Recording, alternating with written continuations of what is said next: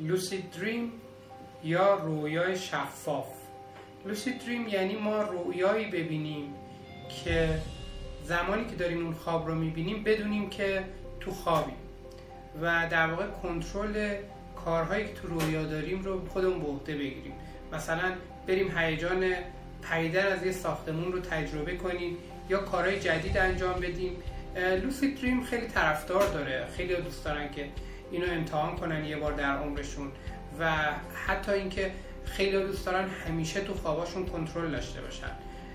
مطالعات زیادی براش انجام شده. قبلا از روش های سنتی نسبتا معمولی استفاده می شد برای اینکه احتمال لوسید دریم رو در فرد افزایش بدن. این روش ها تا حدی موثر بودن. الان روش های علمی تر و جالب تر اومده. یکی از روش ها با نوعی تحریک الکتریکی مغز که دیدن اگر اون نوع خاص تحریک الکتریکی مغز رو انجام بدن فرد احتمال خیلی زیاد توی رویاش تسلط پیدا می‌کنه و می‌تونه تو رویا به صورت آگاهانه اون کارهایی که خاص رو انجام بده و در واقع می‌دونه که داره خواب می‌بینه و می‌تونه خوابش رو کنترل کنه که حالا الان چیکار کنه توی این مرحله چه کار هیجان انگیز و جالبتری می‌تونه انجام بده.